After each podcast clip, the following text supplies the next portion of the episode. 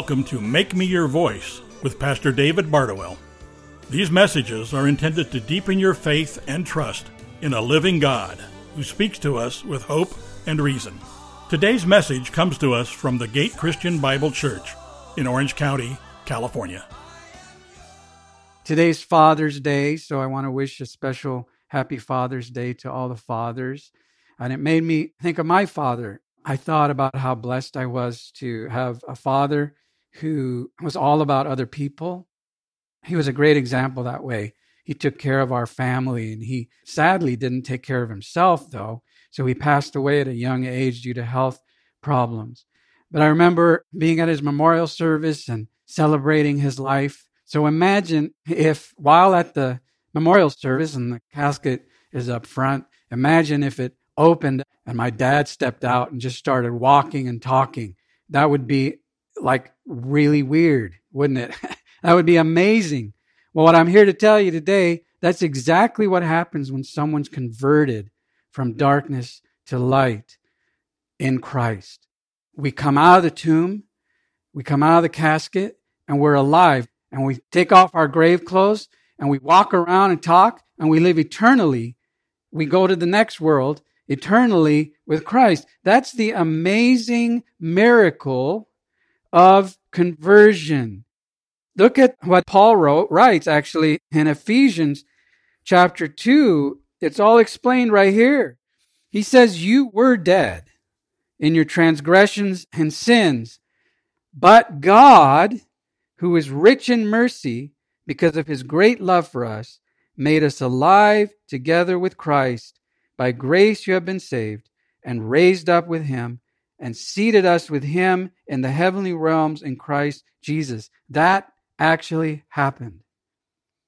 That's the supernatural power of a spiritual conversion from someone who was dead in their sins and is alive in Christ. Think about that. Think about how miraculous that is. Someone who was dead is now alive. And then to seal the deal, God comes and lives inside of us by his spirit in this once dead body comes alive in Christ. And that dead person who's been raised to life with Christ, not just for this life, but eternal life, lives. That's miraculous. Everyone that's come out of the tomb, out of the casket, and has been brought to life has a conversion story. What's your story? John Newton, who wrote the incredible hymn Amazing Grace, was by all definition a debauched sailor who was described by one of his former employers as a man of unsettled behavior and impatience of restraint. And of himself, Newton wrote, I sinned with a high hand, and I made it my study to tempt and seduce others. Newton became a well known captain in the slave ship industry, of which he later wrote, A business at which my heart now shudders. And it was during a severe storm on a ship at sea when Newton came to faith in Jesus Christ, when he cried out for mercy. And it was the same Jesus Christ that his mother had talked about to him as a child. Newton struggled his entire life with seizures. Later in his life, after becoming blind in both eyes, he penned these words Amazing grace, how sweet the sound that saved a wretch like me. I once was lost but now I'm found, was blind, but now I see. Newton, although he was physically blind, his spiritual eyes came open, and he wrote about that grace, that amazing grace and mercy. Because here's the deal we're all like John Newton, we're all captive and hopeless in a sinking ship of sin and death.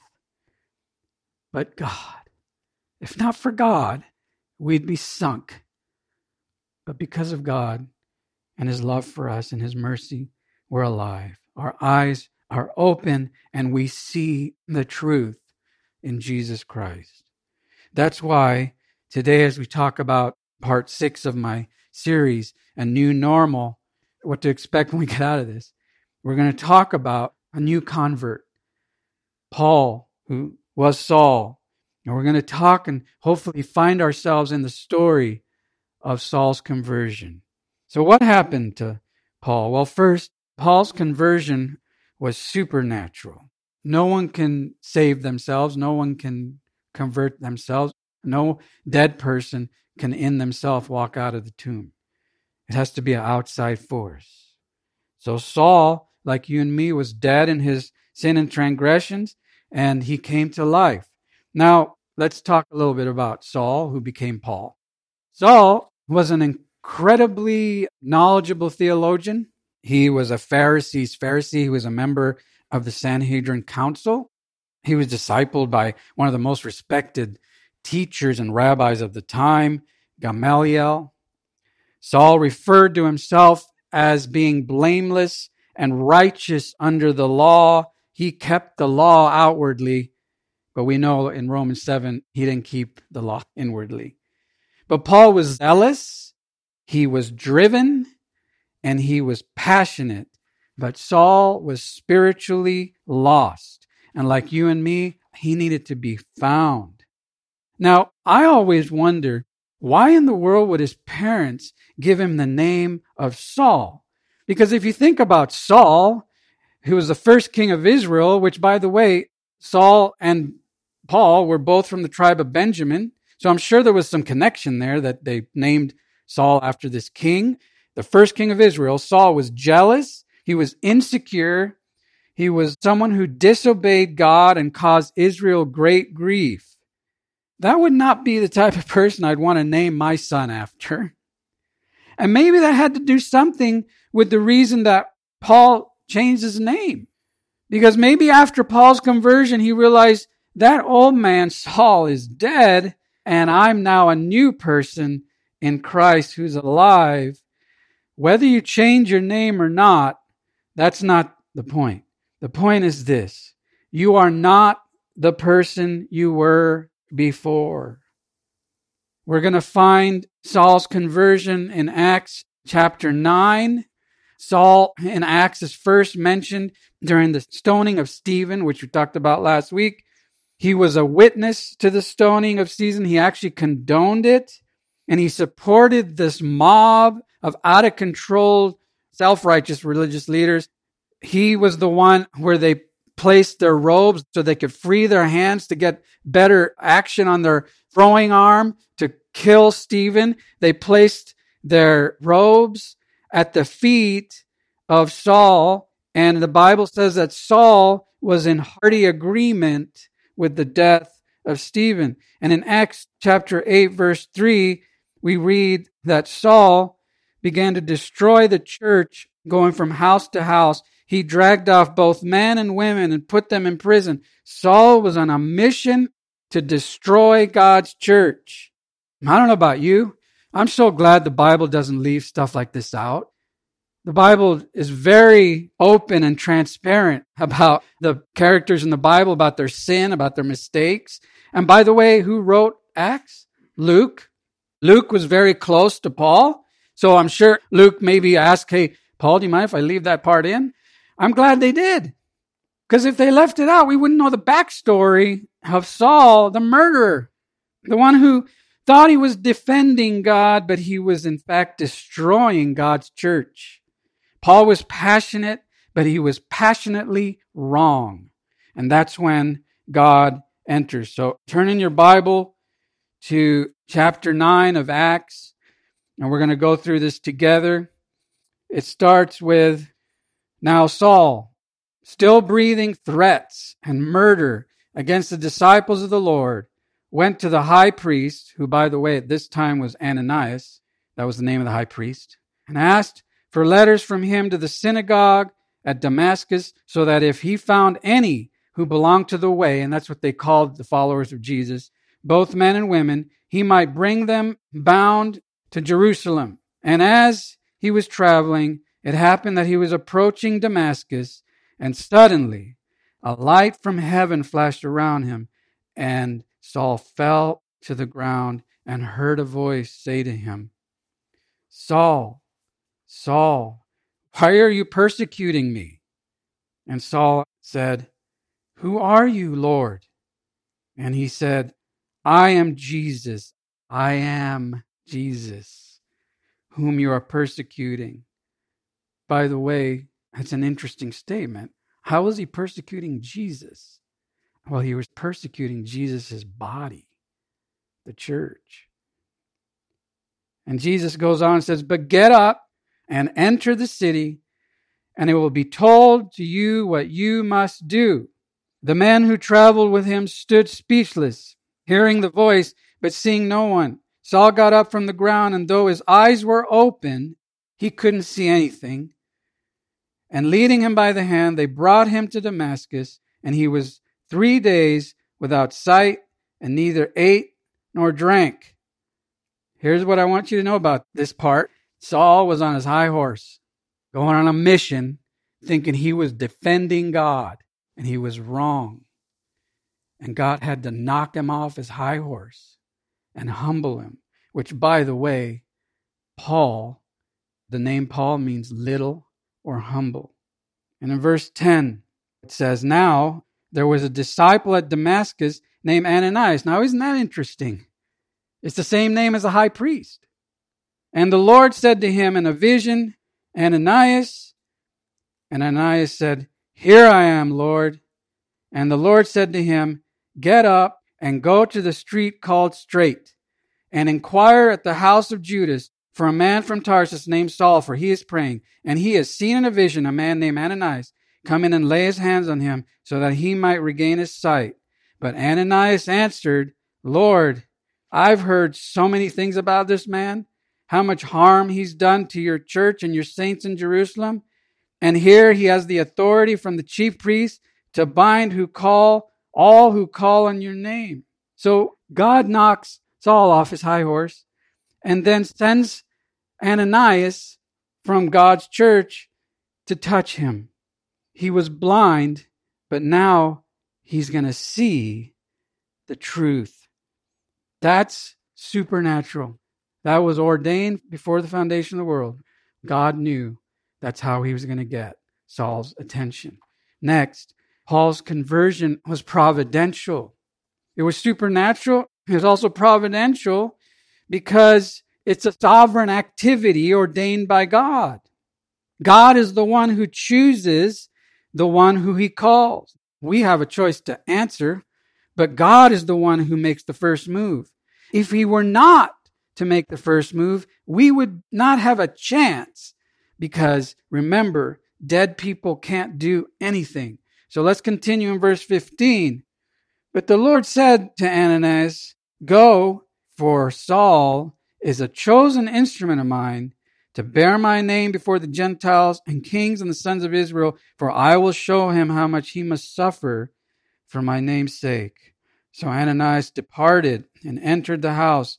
And after laying his hands on Saul, he said, Brother Saul, the Lord Jesus, who appeared to you on the road by which you are coming, has sent me so that you may regain your sight and be filled with the Holy Spirit. And immediately there fell from Saul's eyes something like scales, and he regained his sight. And he got up and he was baptized, and he took food, and he was strengthened.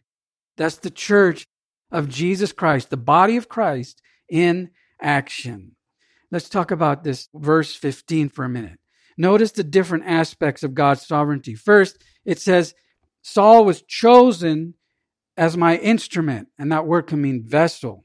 Saul thought his life was going one way, and he had it pretty good. But God's providence had another plan for Saul. God chose Saul. Saul did not choose God. God had to knock him off his high horse and set him from a crooked way to straight street. And Paul later understood, he wrote about it in Galatians. He says, God who had set me apart even from my mother's womb and called me through his grace. That's amazing. And then in Ephesians 1 4, he includes every believer. He chose us in Him before the foundation of the world that we would be holy and blameless before Him. We should thank God every day that He chose us because we were dead. And without Him, we'd be still in the casket. And everyone has a God given purpose. When He chose you, it's because of His will and His love for you to be His instrument. One of the things I've got to do in my life as a professional musician was to play with some incredible musicians. And I can honestly say the most incredible musician and piano player that I've ever had to play with was a guy named Richard Carpenter. He and his sister had a band in the 70s that had multi platinum albums. Karen had passed away. Richard called me to go on tour with him to Japan. We fly to Japan and we're in Tokyo and we go into the rehearsal studio to rehearse. And I walk in and I was amazed that there were two nine foot grand Baldwins. That was his favorite piano. Two nine foot black, expensive Baldwin pianos next to each other. I was like, why are there two? Maybe I get to play one. No, that's not what happened. Richard goes up to one, plays, goes to the next one. He goes, I want that one. And they haul the other one away. That was just for the rehearsal. He was that picky about the type of instrument he would play. Listen, God is the master artist. And he wants to play in your life a song that you would have never imagined if you would just let him be his instrument. Be his instrument. See, music only comes from the instrument when someone plays it. The piano doesn't play itself unless it's a player piano. But it only comes, it only is played by someone who knows how to play it. Now, why wouldn't you let God, the one who chose you as his instrument, play you as his instrument? I'm so glad that God chose me as his instrument. Jesus goes on. He doesn't just say an instrument, there's a purpose. It's specific. He says, I chose him to take up my name before Gentiles, kings, and Israel. So Saul was knocked off his high horse, not just to be any instrument, but to do specific things. And Paul wrote about it. In Galatians 1 again, he says, God who had set me apart from my mother's womb and called me through his grace to reveal his son in me so that I might preach him among the Gentiles. Now, Paul fought against God's calling. Do you know that?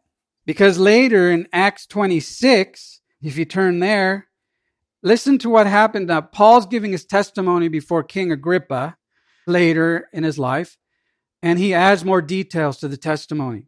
So he says in verse 12 of uh, chapter 26 While so engaged as I was journeying to Damascus with the authority and commission of the chief priests, at midday, O king, I saw on the way a light from heaven, brighter than the sun, shining all around me and those who were journeying with me.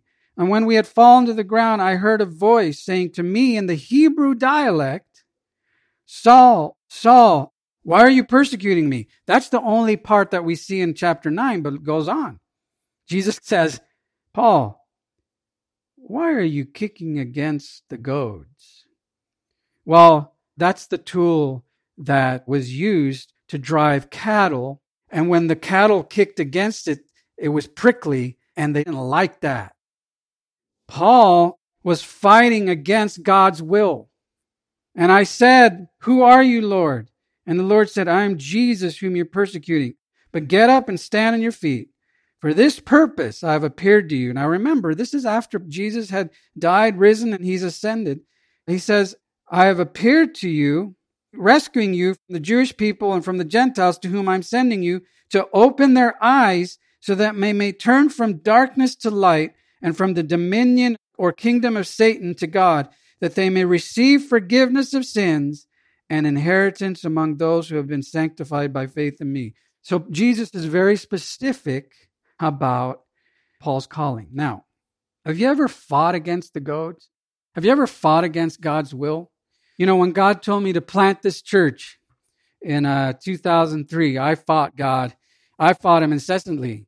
I said, Lord, I'm not the guy. I'm not a preaching pastor. I just want to stay at the piano and be a worship guy.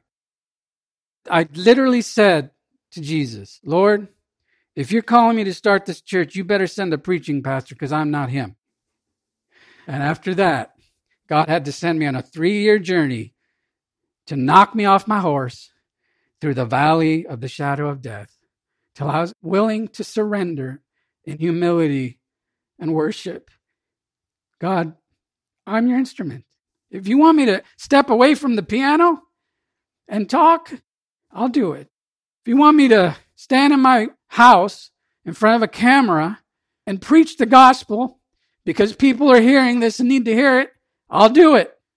Lord, if you want us to try some place that we don't know if it's going to be the right place, but you do, we'll do it. Because it's not about me. It's not about you. And until you get knocked off your horse, you don't know this. I was talking to one of my professors at seminary. I was saying, Have you ever wondered why God chose Paul for the Gentiles? Because, to be honest with you, if I were God, I would have chosen Peter because Peter was like a Gentile. He was like a fisherman, man. He like spoke the Gentile language. Why did God choose Paul for the Gentiles and Peter to the Jews? That doesn't make sense. Doesn't have to make sense. But I do tell you this when you study Paul's life and you see how he spoke at a level intellectually for all those philosophers and people who thought they knew it all, and he would debate them in theology, they would lose. God knows what he's doing. God never makes mistakes. He's always right. The problem is not with God's calling. The problem is with your defiance. Maybe you've forgotten how merciful and loving God was to even pull you out of the casket and save your life in the first place. Maybe you forgot that God loves to play a new song in your life, but you still like the old songs. Maybe you've forgotten that incredible calling that God has placed in your life, and He's given you specifics, and you're like, no, I'm not the guy, or I'm not the girl, whatever. That's your high horse. And some people say, oh, you know, I'm just not good enough or whatever. That's false pride. Because if you were truly humble, you would say, Lord, use me however you want. Paul didn't forget his calling. In Romans 9:23 he said, God called me so to make known the riches of his glory upon vessels of mercy which he prepared beforehand. He's calling himself a vessel of mercy. And other people who need to be vessels of mercy, they needed to hear the message that God had given Paul. So Paul's on this crooked road to destruction when God knocks him off his horse, opens his eyes to the truth, sets him on straight street, and providentially saves him. And then the last little part about that verse, why did God choose Paul again? The last part is interesting. He says, I chose Paul to suffer for my name. Now that's the tough one. I don't mind. I mean, if you want to use me for whatever purpose, but please don't use me to suffer. See, Saul had it all. I mean, he was well known in the Jewish community. He could have lived a long life, retired with good benefits. Instead, God chose him to suffer for Christ's name.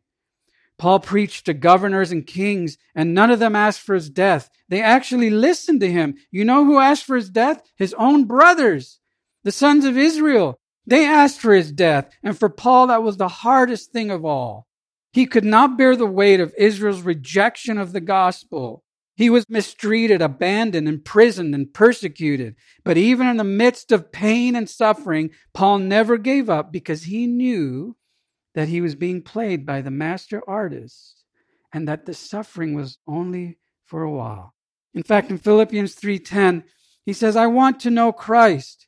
Yes, to know the power of his resurrection and participation in his sufferings, becoming like him in his death, because you have to experience death before you experience life.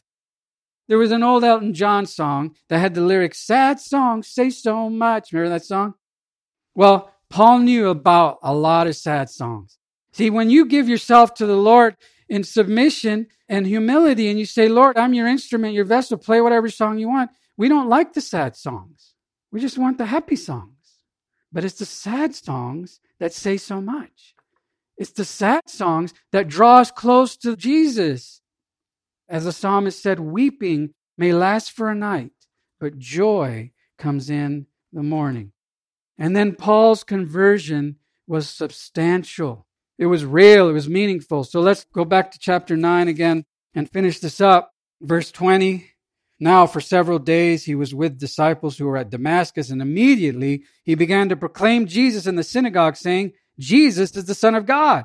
All those hearing him continued to be amazed and were saying, Isn't this the guy in Jerusalem who was trying to destroy the church? But Saul kept increasing in strength and confounding the Jews who lived in Damascus by proving that Jesus is the Christ. When many days had elapsed, the Jews plotted to do away with him. But their plot became known to Saul because God revealed it. They were also watching the gates at night so they might put him to death. But his disciples took Saul in the night and let him down through an opening in the wall, lowering him in a large basket. Think about this. Saul had it made. Paul's now coming through little windows in a basket to try and get away from being killed. When he came to Jerusalem, he was trying to associate with disciples, and then look what happened. They didn't want to associate with him. They're afraid of him. Imagine if Osama bin Laden shows up in your church and he'd gotten saved? When you're like, oh my gosh, that's what's happening. Paul was on a mission to kill believers of Jesus Christ. And he walks into the church in Jerusalem and they're afraid of him. But look what happens, verse 27 hospitality and grace. Barnabas, which means the son of encouragement. Remember him? He's the one that sold his house and property and gave it to the church. Brought Paul to the apostles and described to them how Paul had seen the Lord and he shared about what happened. Paul was with them now, freely moving Jerusalem because of Barnabas, speaking out boldly in the name of the Lord and he was talking and arguing with the Hellenistic Jews, or that word can be debating, and they were attempting to put him to death. But when the brothers learned of it, they brought him down to Caesarea and sent him away to Tarsus. And the church throughout all Judea and Galilee and Samaria enjoyed peace, being built up and going on in the fear of the Lord and in the comfort of the Holy Spirit. It continued to increase.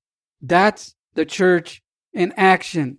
Now, as bad as things got for Paul, Paul never gave up. He never gave up. How did Paul stay faithful? I don't really know what was going through his mind, although he does write about things. But here's the thing Paul never stopped serving Christ. As bad as it got, Paul kept in the race. He never left the ship, and he kept his eyes on the prize. Now, there are times in my life where thoughts enter into my mind David, it's time to quit. It's too hard. I'm too old. I'm getting old. I'm afraid. I'm not good at that. The list goes on and on and on. But that's when Peter's words come to my mind when he says, Lord, to whom shall we go? You have the words of eternal life. I'm not going back to Crooked Street. Shall I go back to being Saul? Or do I keep being Paul? And what do I even go back to? There's nothing left. I knew a guy who was a great leader in the church that I worked in a while ago, and he fell away and he went back to being a nightclub singer. And he changed his name and he changed his image and he became a well liked, sought after nightclub singer. He left leadership in the church to be a nightclub singer. I kept thinking, that could be me. Would I ever do that? And the answer is, I could do that. But no, I'm not doing that because it's a dead end road. God rescued me from that. He chose me as his instrument because my instrument was really out of tune and sounded really bad. I serve Christ and I'll do whatever he wants as long as he wants, by his grace, not my effort. See, Paul can never go back to Saul, and neither should you. So, what do you expect when this is all over? First of all, expect God to use you to help love people. God wants to use you like Ananias, who God sent to love Saul, even though there was questionable about Saul. God wants to use you to love people who are like Saul, dangerous, angry, spiritually blind, and lost. And what if God sent a Saul into your life? Would you love him into the kingdom? Because Sauls need Jesus too. Next, expect God to use you to help save people. See, spiritual conversion is a supernatural activity, but guess what? We get to be a part of that supernatural activity. When's the last time you saw someone's eyes open? When's the last time you saw someone turn from crooked street to straight street? When's the last time you saw someone leave the kingdom of Satan into the kingdom of God? You are God's vessel. So you need to let him be the captain of your ship, even if it means, like Paul, that your ship capsizes on a strange island, because we should never neglect the islanders, the Sauls, the people who are lost and need help and need salvation. And then finally, expect God to use you to help disciple people. Listen, people get saved, but they need to be discipled, they need to be taught. That doesn't happen automatically. We see Paul doing this, writing letters to the church, encouraging the church, edifying the church. That's what we need to do. Our purpose at our church is to develop fully devoted followers of Christ. That can only happen if we're all involved in that mission and that ministry. Get plugged into the body of Christ. Now, here's the thing God didn't neglect Paul's past, He used Paul's past. He used his experience, He used his education, He even used Paul's sin Read Romans 7 to help people know Christ. I love reading Romans 7 and not ending in 7, but going to 8 because it relates to my life. Paul helped save people, but he discipled them. As we end, I want you to say this God chose you to be his instrument. Don't diminish the beauty of that instrument. God wants to play a song in your life that is so incredible if you just let Him. He wants to write that story. You got to hand the pen over to Him. He's writing a song, it's a good song. He's the master artist, and He has beautiful music for your life. Thank you, Lord, that you have chosen us as your instrument. And I pray if there's anyone today who wants to step out of the kingdom of darkness into the kingdom of light, that they would pray this and say, Lord Jesus, come into my life. Thank you for knocking me off my high horse, and I want to, in humility, now serve you. I ask you to come into my life. Thank you for dying on the cross for my sins, from rising from the dead, and for coming into my life by your Spirit. Make me a new person with a new song. In Jesus' name. Amen. Pastor David Bardowell's message reminds us that God speaks to us with hope and reason so that we can be His voice in this world. Please join us again for Make Me Your Voice, a ministry of the Gate Christian Bible Church in Orange County, California. We would love to have you join us for a Sunday service. For more information or to find our location, please visit thegatecbc.com.